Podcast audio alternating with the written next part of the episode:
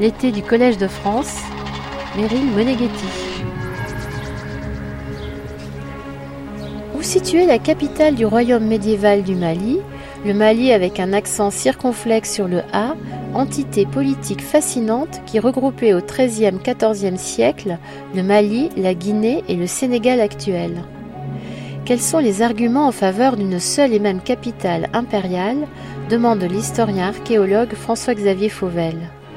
De quelle façon l'hypothèse de la localisation de cette capitale à Niani en Guinée l'a-t-elle longtemps emporté Enfin, peut-on faire l'hypothèse d'une capitale multipolaire située sur un seuil multiethnique dans la région du Kala au Mali? s'interroge le chercheur. Hier et aujourd'hui, nous vous proposons de larges extraits des deux cours qui clôturent la grande enquête historiographique que François-Xavier Fauvel, titulaire de la chaire Histoire et archéologie des mondes africains, a consacré au royaume du Mali, XIIIe-XIVe siècle. En ouverture de sa série de cours, le chercheur a confessé sa propre fascination pour le Mali médiéval. Fascination, nous a-t-il dit, qui m'accompagne depuis les premiers cours que j'ai donnés sur ce sujet à l'Université de Paris 1 il y a 25 ans qui a guidé quelques publications que j'ai faites au sujet du voyage d'Ibn Battuta ou d'autres sources sur le Mali médiéval, qui a créé l'incitation à effectuer une mission à Niani en Guinée avec Bertrand Hirsch, à l'invitation de quelques collègues guinéens, et, concluait l'historien archéologue, qui n'a enfin cessé au cours des années d'aiguillonner mes lectures et relectures sur le sujet. À propos du royaume du Mali, François-Xavier Fauvel rappelle que nous ne savons pas, à quelques exceptions près, où il commence et où il s'arrête, ni dans l'espace, ni dans le temps, ni dans l'ethnicité de la société, de l'élite dominante, ni dans la souveraineté de sa dynastie régnante. Il n'y a pas de continuité du nom entre le Mali médiéval et l'actuel Mali. C'est tellement vrai, notait encore le chercheur, que les Maliens ont été déshabitués à penser que la capitale impériale du Mali médiéval puisse être située dans leur pays, sentiment que nous serons peut-être amenés à corriger, annonçait-il en ouverture de série.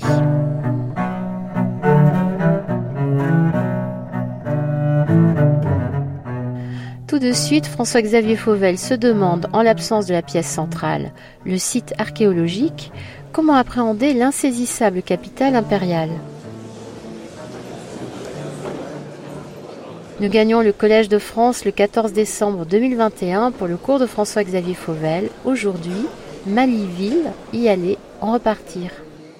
Se rendre à la capitale du Mali et en repartir après une saison de commerce ou de visite diplomatique, Résider à la capitale du Mali durant 20 ou 30 ans comme représentant d'une maison de commerce arabe ou en tant que religieux, voilà ce que firent tout au long de la période impériale du Mali des étrangers venus d'Afrique du Nord, d'Égypte ou d'ailleurs. L'un des informateurs d'Al-Oumari, un certain euh, Abu Outman Saïd al-Doukali, y avait d'ailleurs vécu 35 ans. Ce sont des hommes tels que lui que fréquente Ibn Battuta lors de son séjour. C'est chez l'un d'entre eux qu'il est hébergé à la capitale du Mali. Il s'appelle Mohamed Bidal Faki et il est d'ailleurs marié avec une cousine paternelle du sultan. Quand cela avait-il commencé? Bien, à en croire Ibn Khaldoun, vous vous en souvenez, c'est à l'époque de Sakura, donc au tournant du XIIIe et du XIVe siècle, que le Mali euh, s'imposa comme partenaire économique des marchands étrangers. On peut donc supposer que la capitale du Mali devint alors leur principale destination sahélienne. Jusqu'à quand cela euh, dura-t-il Au plus tôt, jusqu'à la fin du XIVe siècle, nous n'avons que de rares sources ensuite. Pendant un siècle, donc, peut-être quelques décennies de plus, il y eut euh, au Mali euh, une capitale impériale où le roi avait un palais où il y avait une mosquée et une salle d'audience, où des commerçants étrangers s'étaient fait construire des résidences et où il y avait sans doute un cimetière musulman. Il y avait enfin sans doute également des ateliers et des entrepôts.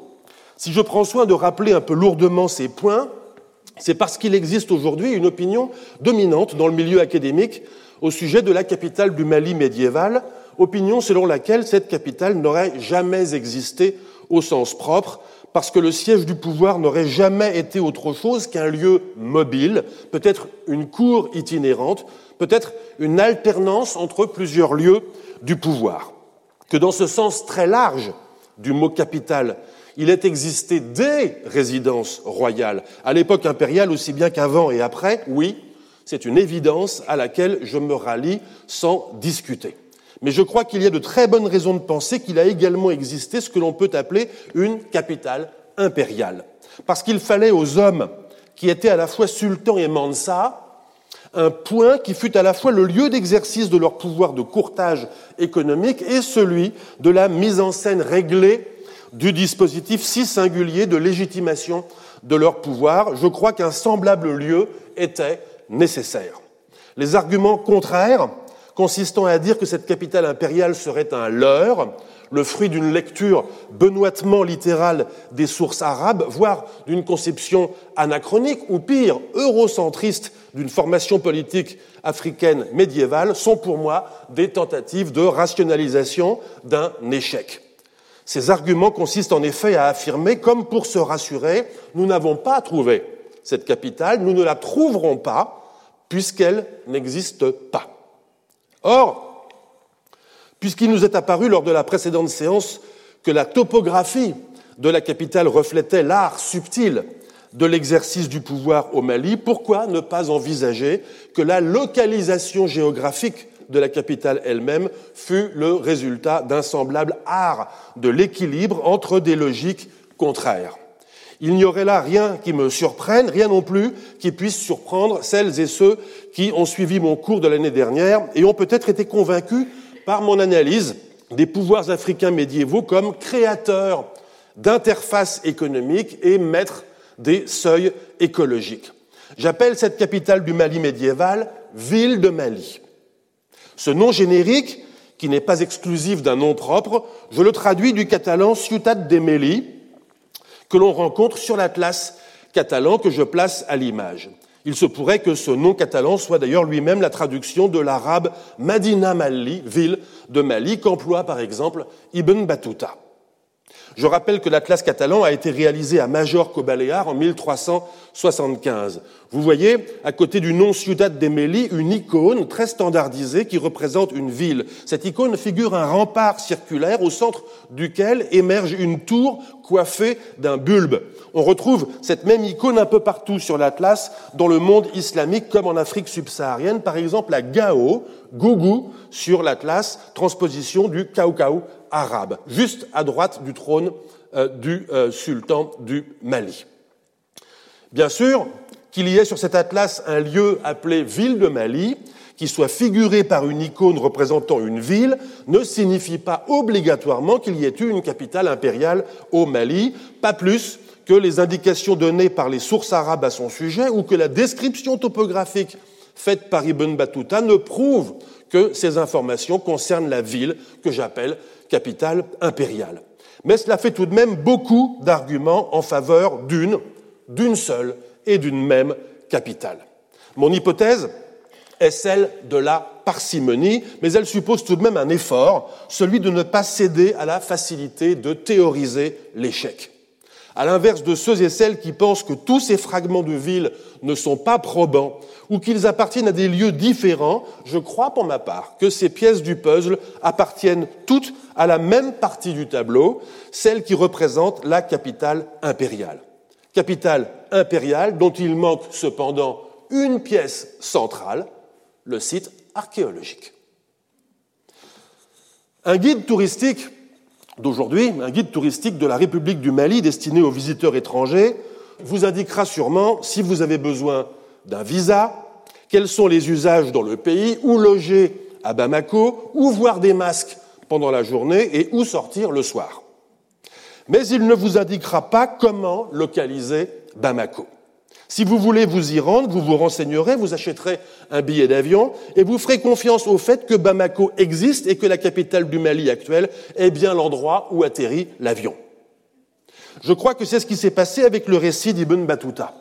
S'il n'a pas pris la peine de préciser à ses lecteurs où était située la capitale du Mali du XIVe siècle, c'est parce que cette ville était la destination à laquelle arrivait naturellement le voyageur qui empruntait à Sigil Massa la caravane en partance pour la capitale du Mali. D'où cette lacune dans le récit d'Ibn Battuta, lacune qui nous pose problème aujourd'hui entre l'itinéraire assez vague qu'il indique depuis Sigil Massa et la topographie assez précise des lieux situés devant le palais, il nous manque en effet la localisation de la ville. Ibn Battuta nous dit simplement qu'entre Walata et Mali, il faut compter 24 jours de marche, je le cite, pour qui se dépêche. Ces 24 jours correspondent d'assez près au temps mis par Ibn Battuta lui-même lorsqu'on effectue le calcul à l'aide des dates de départ et d'arrivée qu'il nous fournit. Mais il ne nous dit pas si ces 24 jours incluent les pauses, ni ce que se dépêcher veut dire. Ni non plus, et c'est quand même plus ennuyeux, quelle direction il faut prendre. Le voyageur nous dit simplement avoir marché dix jours jusqu'à un bourg appelé Zagari, puis avoir à nouveau marché, mais sans nous dire combien de temps, jusqu'au Nil, c'est-à-dire le fleuve, où se trouve une ville appelée Karsarou. Là, Ibn Battuta ou son scribe insère une liste des localités et des régions que traverse le fleuve en direction de Laval, Kabara, puis Zara, puis Tombouctou, puis Gao. Plus loin, dit-il, le Nil descend jusqu'au pays des Limiyoun, dernier district du Mali, puis vers Youfi, le pays de l'or, puis de là vers la Nubie chrétienne, d'où enfin il rejoint l'Égypte. Avouons que ce cocktail de géographie fluviale purement théorique de géographie mentale de l'or purement fantasmée et de géographie politique du Mali ne nous incite pas à accorder trop de confiance à ces informations. L'insert se referme et nous repartons de Karsarou. L'itinéraire était déjà flou jusqu'ici, il ne l'est pas moins dans la suite, car le voyageur nous dit simplement, je le cite, nous marchâmes ensuite depuis Karsahou et nous arrivâmes au fleuve Sansara, qui est à environ 10 milles de Mali. Le mille arabe est à peu près égal à 2 kilomètres. Les Soudanes, je continue, ont coutume d'interdire aux gens d'y pénétrer sans autorisation. J'avais écrit auparavant euh, à la communauté des Blancs pour qu'ils louent pour moi une maison. Quand j'arrivais près du fleuve mentionné, je le traversais par le bac et personne ne me le défendit. J'arrivai ainsi à la ville de Mali, Madinat Mali, capitale du roi des Soudan. Fin de citation. Où est ce fleuve Sansara et quelle est sa relation avec le Nil? Quelle distance faut-il avoir parcouru depuis Karsahou sur le Nil pour arriver à Ville de Mali? Ce sont des questions lancinantes. Dans le reste de son récit, on retrouve ensuite les informations que j'ai utilisées dans la dernière séance pour reconstituer la topographie d'une partie de la ville. Vous vous souvenez qu'il y a d'étranges similitudes entre le récit fait par Ibn Battuta de son séjour à la capitale et celui rédigé quelques années plus tôt au Caire par Al-Umari. J'ai attribué ces similitudes au fait qu'Ibn Battuta ou son scribe avait complété la description de son séjour à partir d'un récit émanant de l'informateur d'Al-Umari. Or, cet informateur a de grandes chances d'être Abu Uthman Saïd al-Dukali, celui-là même, un berbère marocain, qui avait séjourné 35 ans à la capitale. C'est sans doute sur la foi de cet homme qu'Al-Umari nous livre, lui, une description de la ville, que ne nous donne pas Ibn Battuta, et qui nous intéresse pourtant, parce qu'on y trouve des indications géographiques. Je cite, Sa longueur, la longueur de la ville, est d'un baride environ, ainsi que sa largeur. Le baride est une distance équivalente à une vingtaine de kilomètres. Aucune muraille ne l'entoure, et sa plus grande partie est dispersée. Le roi a de nombreux palais, autour desquels se déroule une muraille qui les entoure un bras du Nil se déroule autour de cette ville, sur les quatre faces. Sur l'une d'entre elles, on traverse à gué quand il y a peu d'eau. Sur une autre, on ne passe qu'avec une embarcation. Fin de citation. Voici donc les éléments d'une équation à multiples variables, pour la résolution de laquelle il est possible de faire jouer indépendamment chaque variable, ou bien de faire jouer plusieurs variables ensemble. Chaque localité le long de l'itinéraire peut être identifiée avec un toponyme plus ou moins approchant figurant sur une carte. Les distances peuvent être réduites ou allongées selon que l'historien ou l'historienne imagine un voyageur plus ou moins pressé. Le Nil peut être identifié avec le fleuve Niger, mais aussi, pourquoi pas, avec le fleuve Sénégal. Et bien sûr, chaque information indépendante peut être déclarée pertinente ou non, fiable ou non. Seule certitude apparente, ville de Mali, semble être un ensemble urbain à la fois vaste et discontinu et pas trop éloigné d'un cours d'eau. Et puis il y a un autre élément, le nom de la ville. Je l'ai appelé ville de Mali comme le font Ibn Battuta et la classe catalan. Un nom sans doute employé de façon métonymique par ses sources afin de désigner la partie en quelque sorte capitale du royaume portant le même nom. Mais il semble que cette ville avait un nom propre. Al-Oumari et Ibn Khaldoun ont pris la peine de nous indiquer ce nom dans leurs textes respectifs. Le problème, chez Al-Oumari est que le nom de la capitale ne comporte que les consonnes, pas les vocalisations, et que les copistes n'ont pas marqué de la même façon les points diacritiques qui distinguent la seconde consonne. Le résultat est que le nom de la ville de Mali peut se lire Bini, Biti, Bita, Bina, Banba, Binbi, Bata, Bati, Bouti, Bouta, parmi d'autres lectures encore. Chez Ibn Khaldoun, le problème est encore plus sérieux, car aucune des consonnes ne comporte les points diacritiques, ce qui fait que le nom peut se lire Nani, Tani, Yani, Nati, Tati, Yati, parmi beaucoup d'autres lectures possibles. J'ai emprunté ces exemples à l'article de Adrien Collet, publié en 2013, intitulé euh, L'introuvable capitale du Mali, article qui est tout à fait trouvable en ligne. Dans ce même article, Adrien Collet a reconstitué le processus au terme duquel ces multiples lectures possibles se sont entrecroisées avec les différents lieux d'énonciation de la tradition orale, tous situés dans le Mandé, pour s'arrêter sur un nom, celui de Niani, un village de l'extrême est de l'actuelle République de Guinée. Auparavant, diverses hypothèses de localisation avaient été émises, mais en 1923, dans deux articles qu'il publie coup sur coup dans le bulletin du Comité des études historiques et scientifiques de l'Afrique occidentale française, Jules Vidal réalise le coup de force historiographique d'identifier le site de Niani en Guinée avec le toponyme des sources arabes, découvrant en effet l'une des solutions possibles de l'équation que je mentionnais tout à l'heure. Je reviens sur la carte pour vous situer Niani. Et en effet, tout a l'air de concorder. Le nom de Niani et la lecture possible du toponyme des sources arabes en Nani ou Yani, l'itinéraire d'Ibn Battuta que reconstruit Vidal, la localisation de Niani près de la rivière Sankarani, affluent du Niger qui évoque le fleuve Sansara d'Ibn Battuta, les Keïtas qui peuplent encore le village actuel de Niani, et enfin les récits oraux recueillis dans plusieurs villages du Mandé et qui font de Niani la capitale ou l'une des capitales successives du royaume. Restent les vestiges matériels, et c'est tout de même un point décisif. Et sur ce point, Vidal est formel. Je le cite. Arrivé à Niani, j'étais immédiatement fixé sur l'emplacement de la capitale de l'antique cité de tous côtés sur une vaste superficie autour du village actuel, dont les habitants, par parenthèse, sont tous des caïtas de souche royale, émergent du sol des vestiges indéniables d'une ville ancienne très importante tombée en ruine depuis fort longtemps. Fin de citation. L'administrateur en chef des colonies, parcourant lui-même le terrain et publiant lui-même ses observations dans l'organe scientifique de la colonie, n'est pas en proie au doute, comme vous pouvez le voir. Il termine sa seconde contribution par ces phrases, je le cite. Je crois en avoir assez dit pour édifier le lecteur.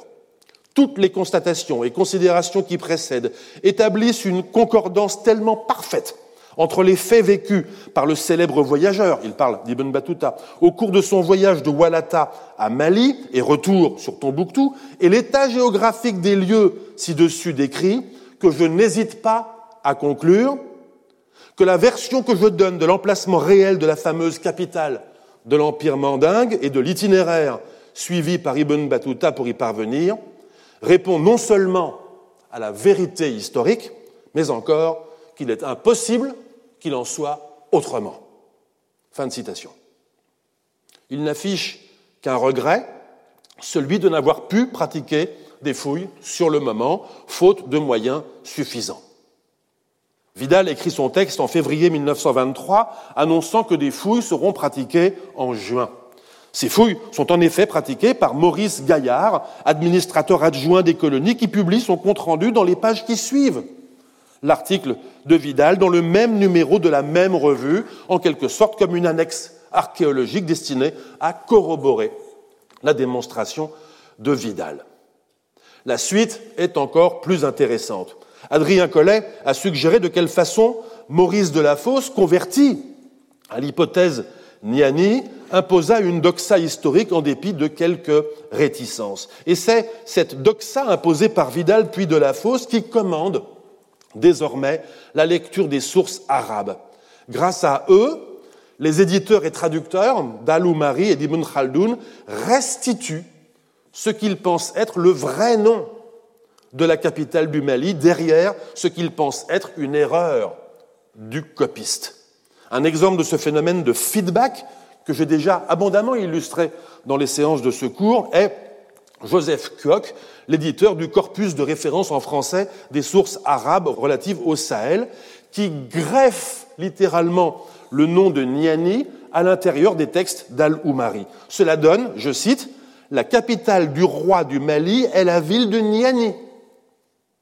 Le traducteur d'Ibn Khaldoun fait de même en corrigeant l'auteur et en écrivant à sa place, je cite, la capitale du Mali est Niani, concédant tout juste dans une note que ce n'est pourtant pas ce qui est écrit dans les manuscrits. Un semblable feedback intervient dans l'édition des sources orales, cette fois à la faveur du travail de Djibril Tamsirnian. Prenant pour acquise les lectures des sources arabes, il est convaincu que Niani en Guinée fut l'unique capitale du Mali, celle des Keïta primitifs, celle de Sunjata, celle des empereurs du XIVe siècle et celle encore de l'Empire jusqu'au XVIe.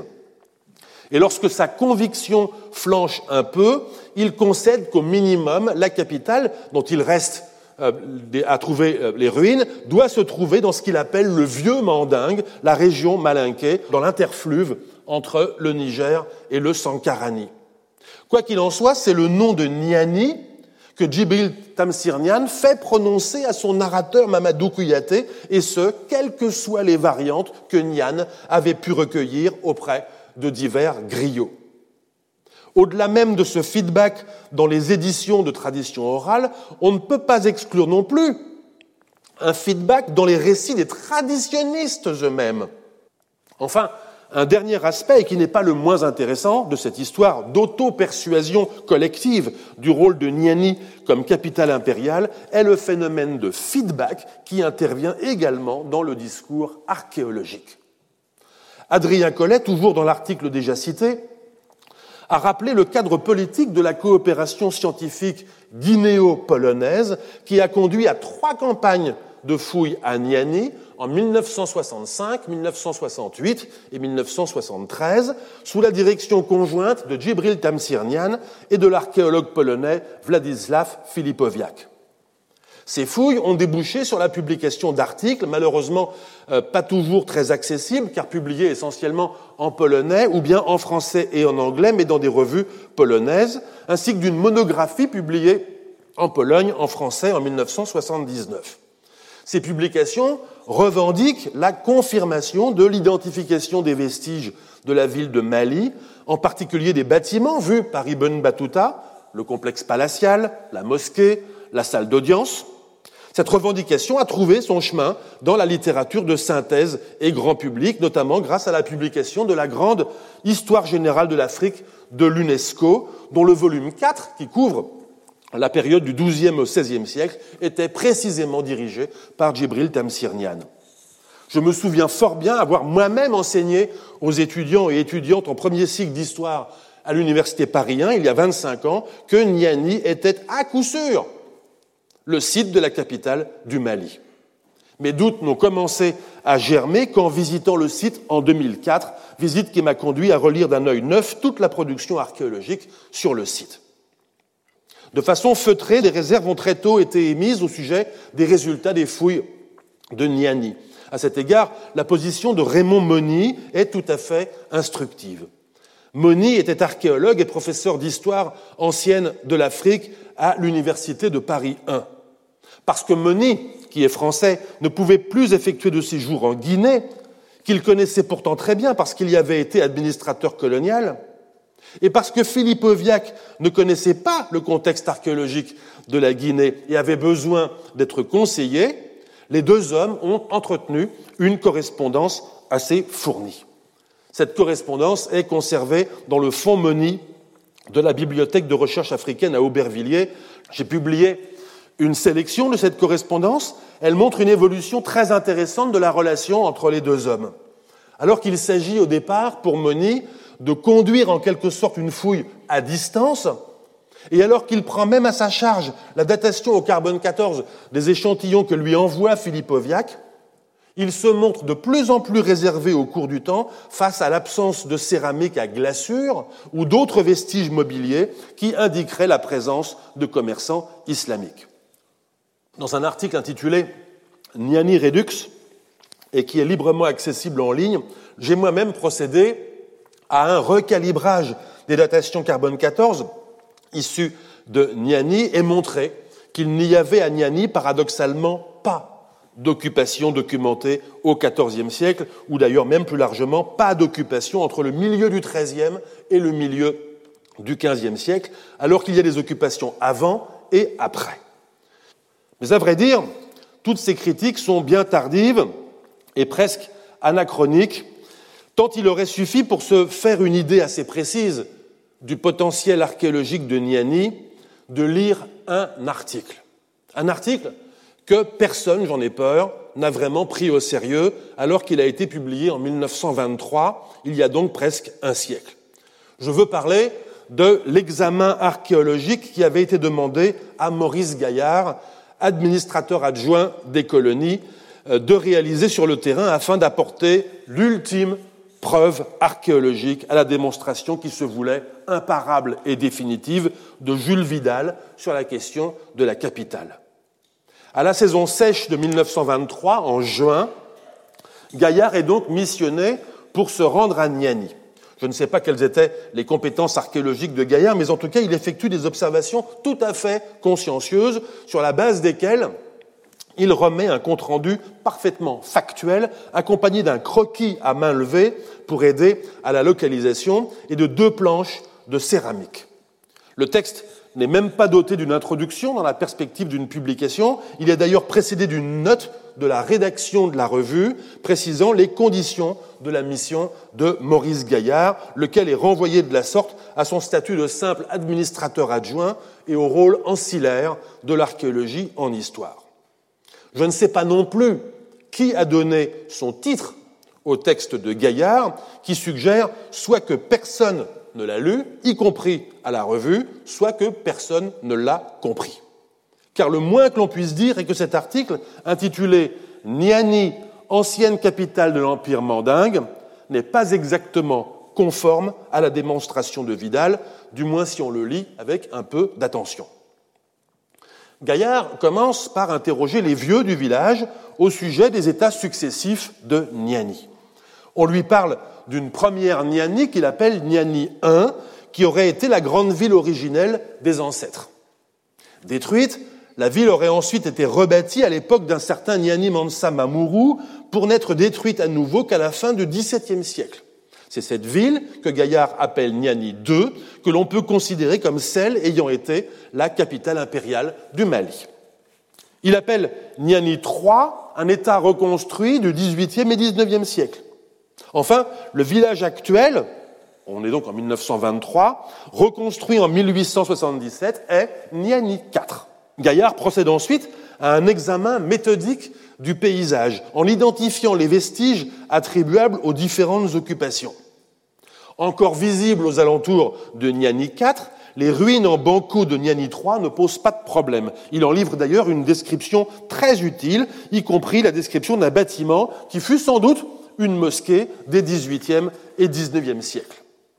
Niani I, la grande ville originelle des ancêtres, lui paraît relever de la mythologie, il l'élimine. Reste Niani II.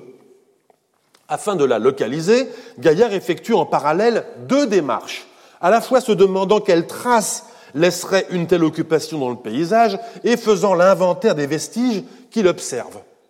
Près du fleuve, le Sankarani donc, il repère un tertre appelé Somonodougou, qui livre une grande quantité de poterie qu'il compare à la poterie actuelle, établissement qu'elle est ancienne, sans pouvoir dire de quand elle date. Néanmoins, encouragé, il repère d'autres tertres semblables, en surface desquels s'observe de la céramique et des arases de four, signe indiscutable d'une ou plusieurs occupations anciennes qu'il ne peut non plus dater.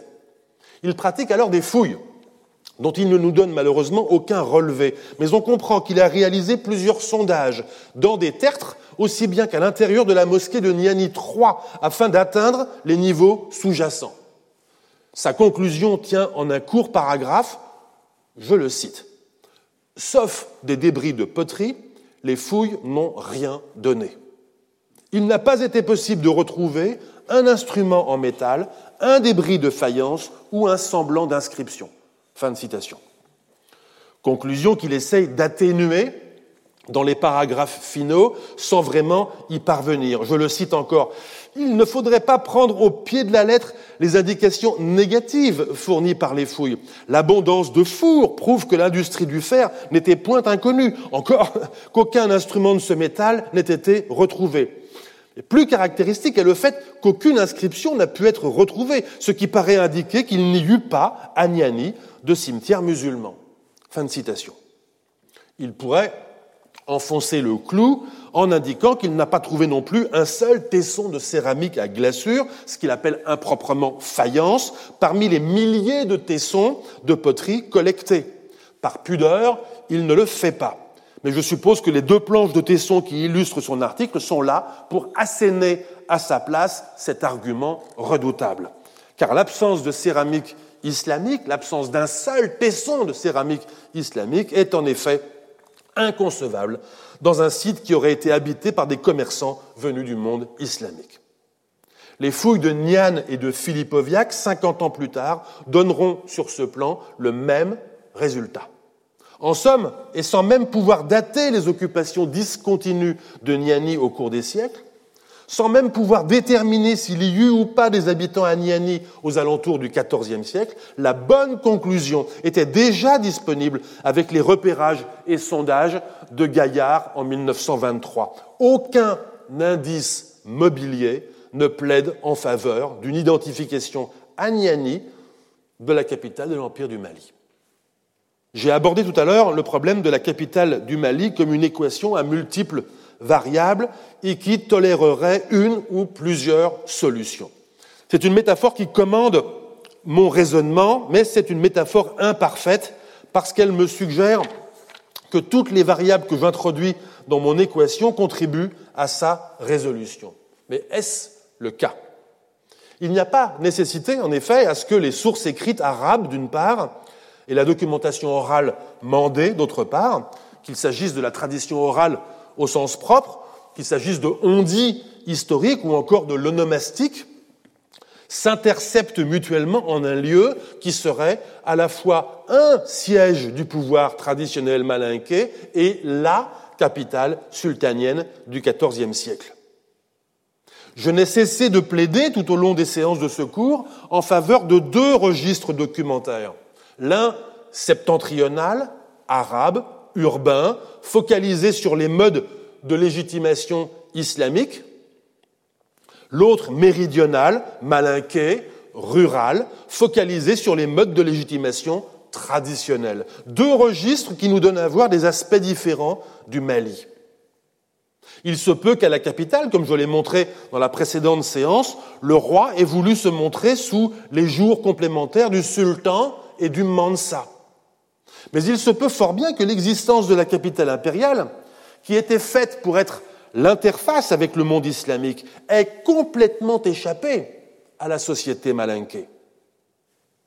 Il y aurait une bonne indication de cela dans le fait que l'épopée de Sunjata a ignoré les villes du Nord, ou plutôt ne les a perçues que comme un horizon lointain, dont on sait seulement que revint le héros.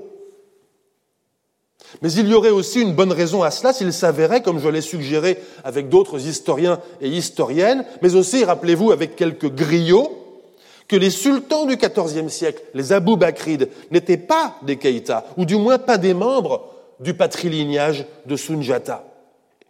Bref, Je crois que le problème de la capitale impériale du XIVe siècle doit être abordé indépendamment de celui des sièges du pouvoir qui ont pu exister et coexister dans la longue durée dans le Mandé, parce que rien ne nous indique que la capitale impériale était située dans le Mandé.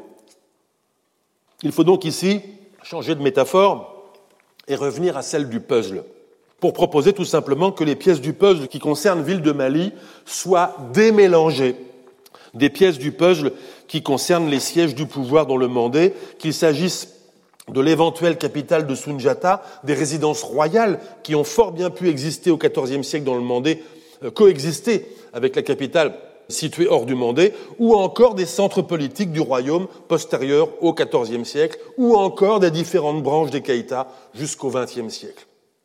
Alors, nous voici conduits à examiner une portion de notre puzzle réduite à un petit nombre de pièces, à vrai dire deux seulement l'itinéraire d'Ibn Battuta et la description géographique d'Aloumari.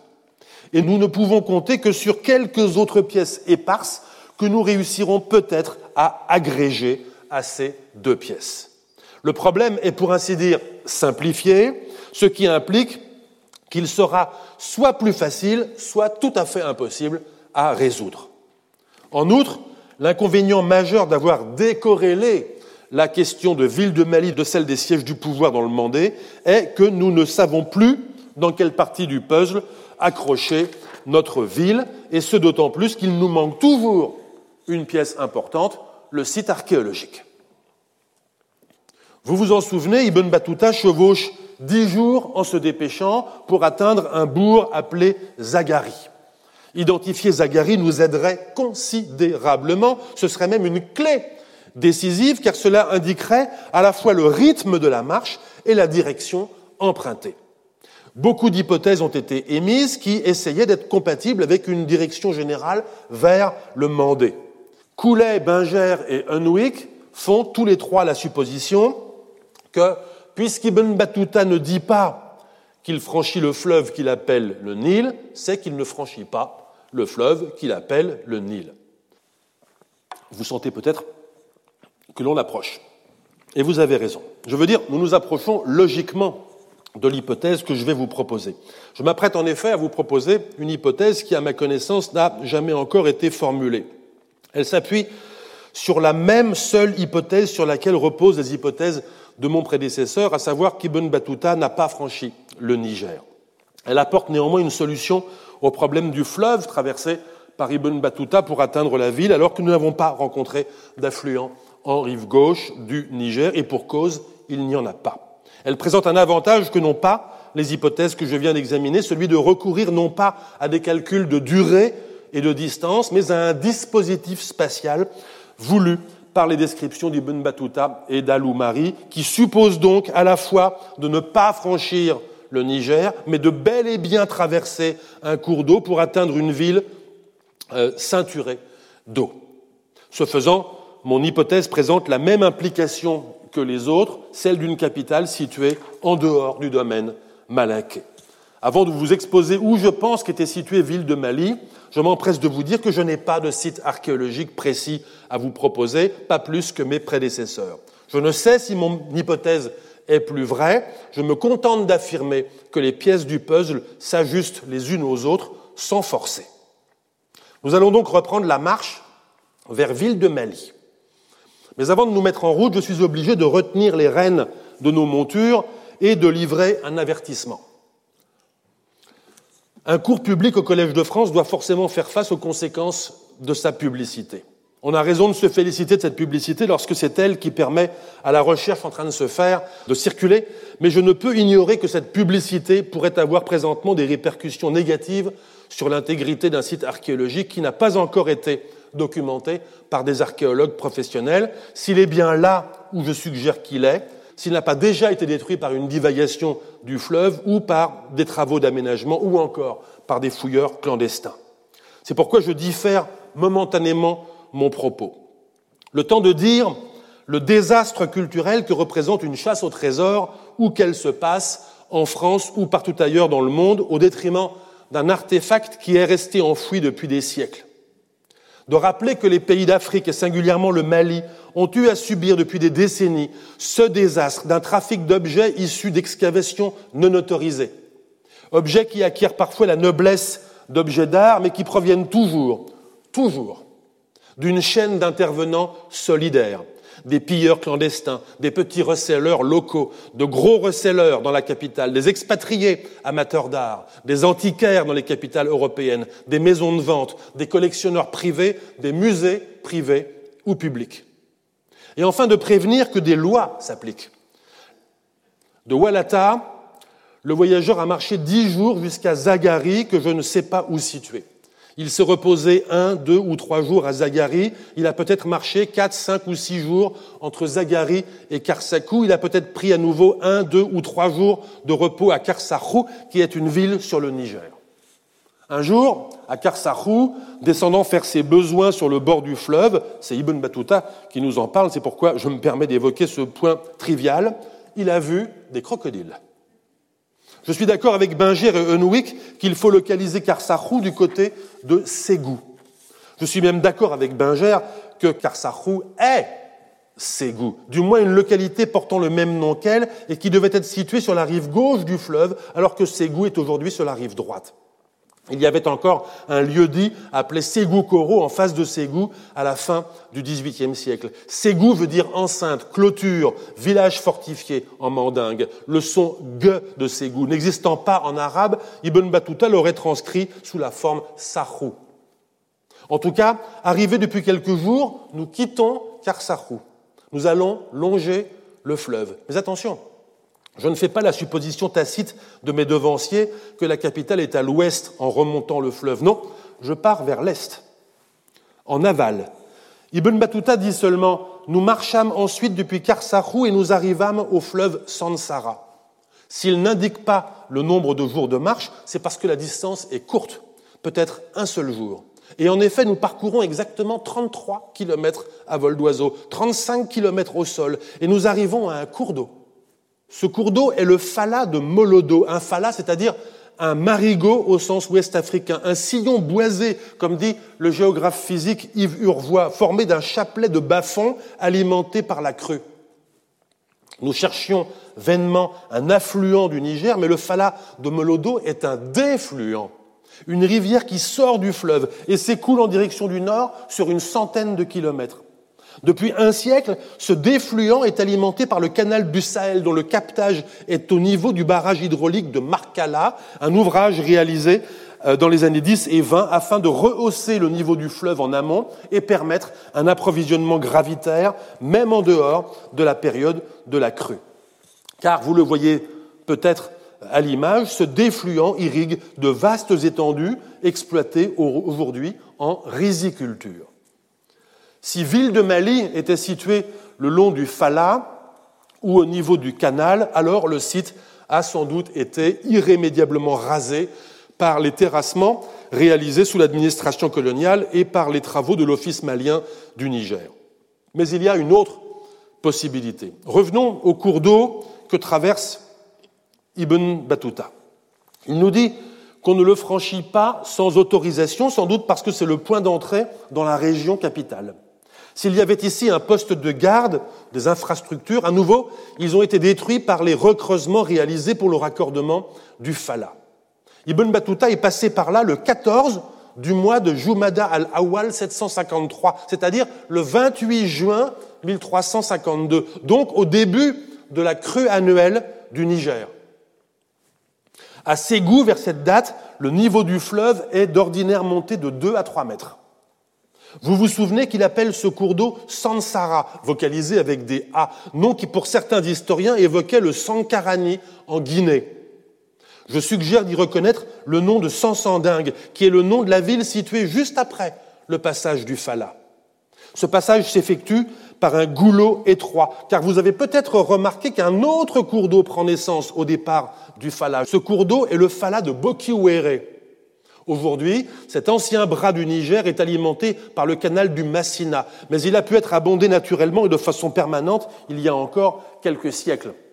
Les centaines de togérés ou tertres du Mema, inventoriés par Tereba Togola et Michel Rimbaud, qui correspondent à des sites d'habitat abandonnée, suggère que la région était, jusqu'au XIVe ou XVe siècle, mieux irriguée qu'elle ne l'est aujourd'hui.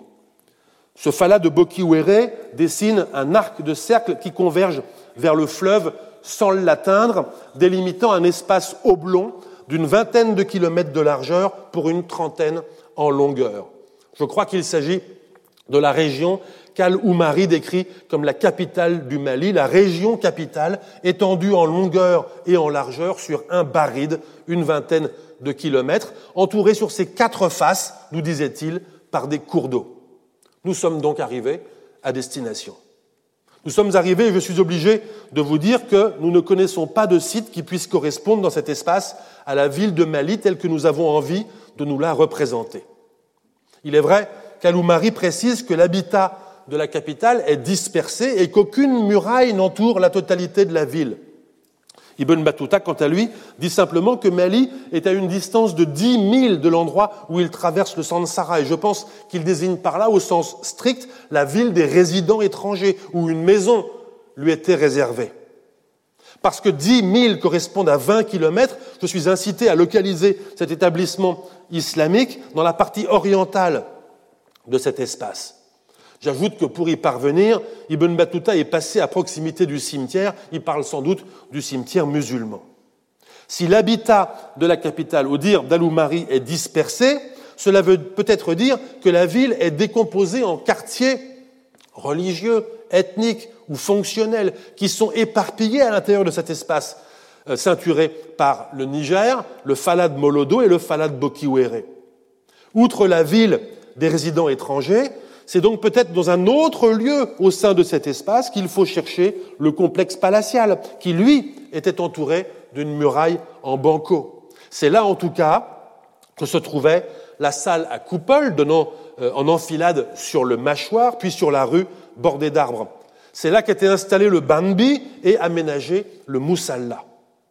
Cette distinction des espaces me fait comprendre seulement maintenant que la mosquée construite était quant à elle l'attribut obligatoire de la ville des étrangers.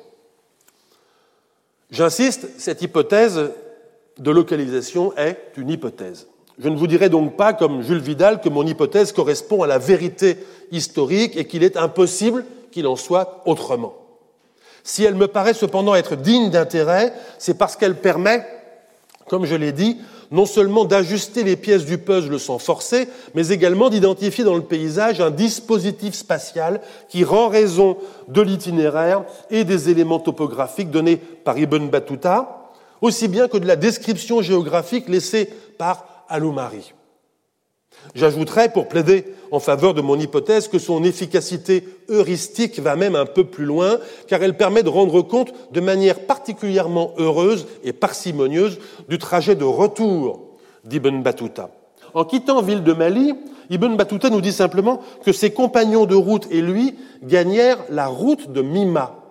On ne sait pas où était Mima, mais à coup sûr, elle était le chef-lieu de la province, le Mema actuel, où nous entrons en quittant la région capitale. Pour gagner la route de Mima, il fallait d'abord, nous dit Ibn Battuta, parvenir à un grand canal qui sort du Nil, qu'on ne pouvait franchir qu'à l'aide d'embarcations.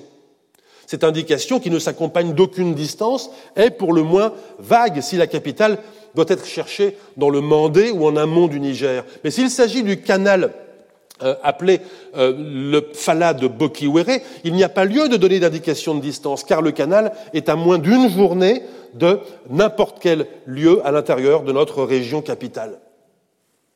Ibn Battuta a vu ici, sur les rives de ce canal, 16 hippopotames. Il séjourna une nuit dans un gros bourg situé près du canal. Comme on peut supposer que le canal marque la limite de la région capitale, le gros bourg devait être situé après le canal, du côté nord de ce bourg, Ibn Battuta se rend ensuite, toujours sur la route de Mima, à une localité appelée Kurimansa. Là, le dromadaire que monte Ibn Battuta meurt subitement. Ce qui se passe est alors intéressant parce que cela permet de visualiser un nouveau dispositif spatial. Alors que certains membres de la caravane avancent jusqu'à Mima, Ibn Battuta est obligé à un séjour forcé de plusieurs jours à Kourimansa, le temps d'envoyer deux jeunes gens à son service acheter une nouvelle monture à deux jours de là. À quelle ville, située à deux jours, 65 kilomètres, trouve-t-on des chameaux? À Zagari, la ville où il a fait halte à l'aller après dix jours de marche depuis Walata. Voilà qui non seulement consolide mon hypothèse, mais qui permet en outre de localiser Zagari du côté de Sokolo, comme le faisait John Unwick. Après Kurimansa, Ibn Battuta se rend ensuite à Mima, puis de là à Tombouctou. Si mon hypothèse reste, quels que soient ses avantages apparents, une hypothèse, c'est parce que je sais qu'il faudra pour la valider davantage que des pièces qui s'ajustent convenablement. Nous rencontrons à nouveau la limite de la métaphore du puzzle. Aussi satisfaisant que paraisse l'ajustement des pièces, il rend plausible mais ne démontre pas. Pour démontrer, il faudra répondre à plusieurs questions.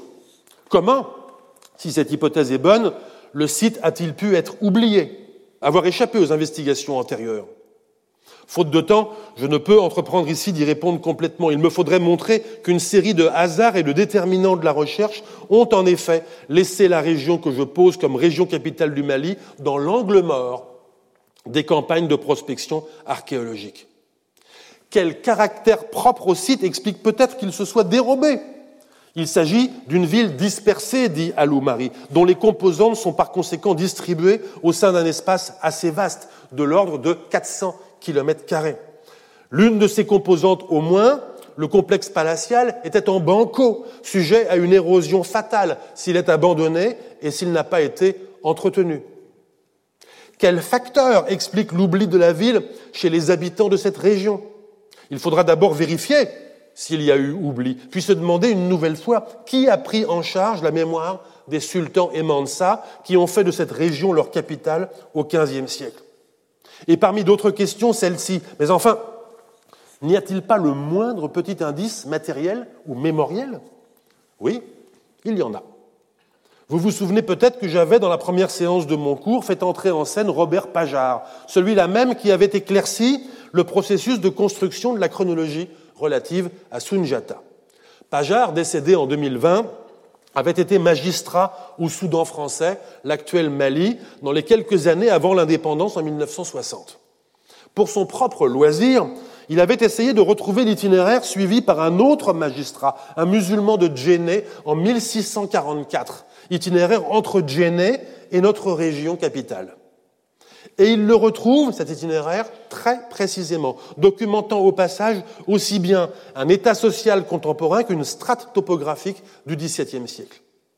Nous apprenons que le lignage royal de cette région, le Kala, est celui des Traoré. Et nous sommes même en mesure de vérifier que c'était déjà le cas dans la première moitié du XVIIe siècle. Nous apprenons que les bourgs du Kala, notre région capitale, sont musulmans dans un environnement traditionnel bambara que les habitants du bourg, que je désigne de la lettre A, je suis obligé d'euphémiser les noms de lieux par souci de sécurité, se souvenaient, à l'époque de Pajar, de la présence de deux quartiers arabes anciens. Nous apprenons qu'un tertre anthropique à 800 mètres du bourg A était, à l'époque de Pajar, jonché de fragments de poterie en quantité exceptionnelle. Nous apprenons qu'un autre village, que j'appelle B, est considéré localement comme une ancienne résidence temporaire du Mansa, du Mali. Ces quelques indices que je collecte après d'autres, ces questions que j'ai laissées en suspens, sont des jalons qui permettront peut-être un jour, passer l'insécurité qui caractérise aujourd'hui la région pour ses habitants et pour les étrangers, d'envisager un programme de recherche qui permettra de tester mon hypothèse. Car il en va ainsi de la recherche, aboutissement et résultat de mon cours, cette hypothèse finale est un recommencement. Un recommencement qui imposera de demander des autorisations, de rechercher des financements, de réaliser des prospections autorisées, des dépouillements d'archives, celles de l'Office du Niger, celles de Robert Pajard, celles des opérations archéologiques préventives, peut-être réalisées dans le Kala, des enquêtes orales et puis, encore et encore, la relecture des sources écrites. Il faut savoir n'en avoir jamais terminé. Ce qui ne doit évidemment pas m'empêcher de conclure. Conclure pour essayer de dire en peu de mots ce que ferait la localisation de villes du Mali dans la région du Kala si cette localisation était avérée. à l'histoire du Mali médiéval. Sommes-nous désarçonnés par la possibilité d'une capitale en quelque sorte extraterritoriale, c'est-à-dire située en dehors du domaine royal des sultans qui régnaient depuis cette capitale? Non, car à vrai dire, cette extraterritorialité est un trait récurrent des empires. Et puis, comme je l'ai dit, je ne sais pas où était le domaine personnel des sultans Bakrid. Je ne sais pas de quelle société ils étaient, les Mansa. Et je n'hésite pas à dire que cette ignorance constitue l'un des résultats les plus rigoureux de mon cours de cette année. Quoi qu'il en soit, si leur capitale était bien dans le Kala, si c'est bien le Kala qui constitue la pièce manquante du puzzle, alors il est remarquable de constater à quel point la région capitale formait un seuil, un seuil écologique entre pâturage du Méma et zone inondable du Massina, entre désert et plaine alluviale. Un seuil entre le domaine urbain islamique, essentiellement sur la rive nord du fleuve Niger, et le domaine rural païen, essentiellement sur sa rive sud. Un seuil multiethnique au point de rencontre entre économie pastorale, agraire et commerçante. C'est peut-être justement parce qu'elle était située sur un seuil, c'est-à-dire sur un lieu n'appartenant à personne et sujet à tension, que sa mémoire n'a pas été prise en charge. Peut-être aussi ne l'avons-nous pas reconnu, je veux dire nous les historiens et archéologues, en raison même de sa situation topographique, entourée d'eau, et de la dispersion de ses composantes. Vous reconnaissez là les caractères des États africains médiévaux qui avaient pris en charge, eux, l'organisation et le contrôle des interfaces sociales et du courtage commercial. Une ville multipolaire sur une île, en pleine terre, au bord d'un fleuve, sur un seuil. Peut-être est-ce parce que l'Empire du Mali avait besoin d'une capitale démultipliée qu'elle a fini par se dérober. Je vous remercie.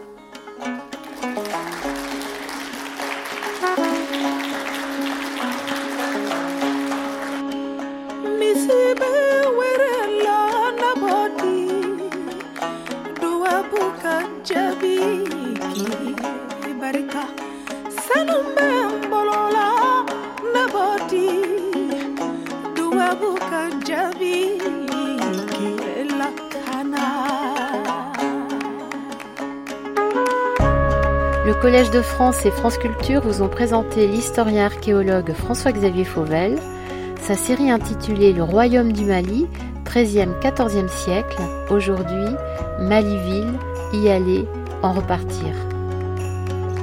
Sur les sites de France Culture et du Collège de France, vous retrouverez tous les liens, la vidéo et les informations autour de cette diffusion, ainsi que l'ensemble des cours de François-Xavier Fauvel.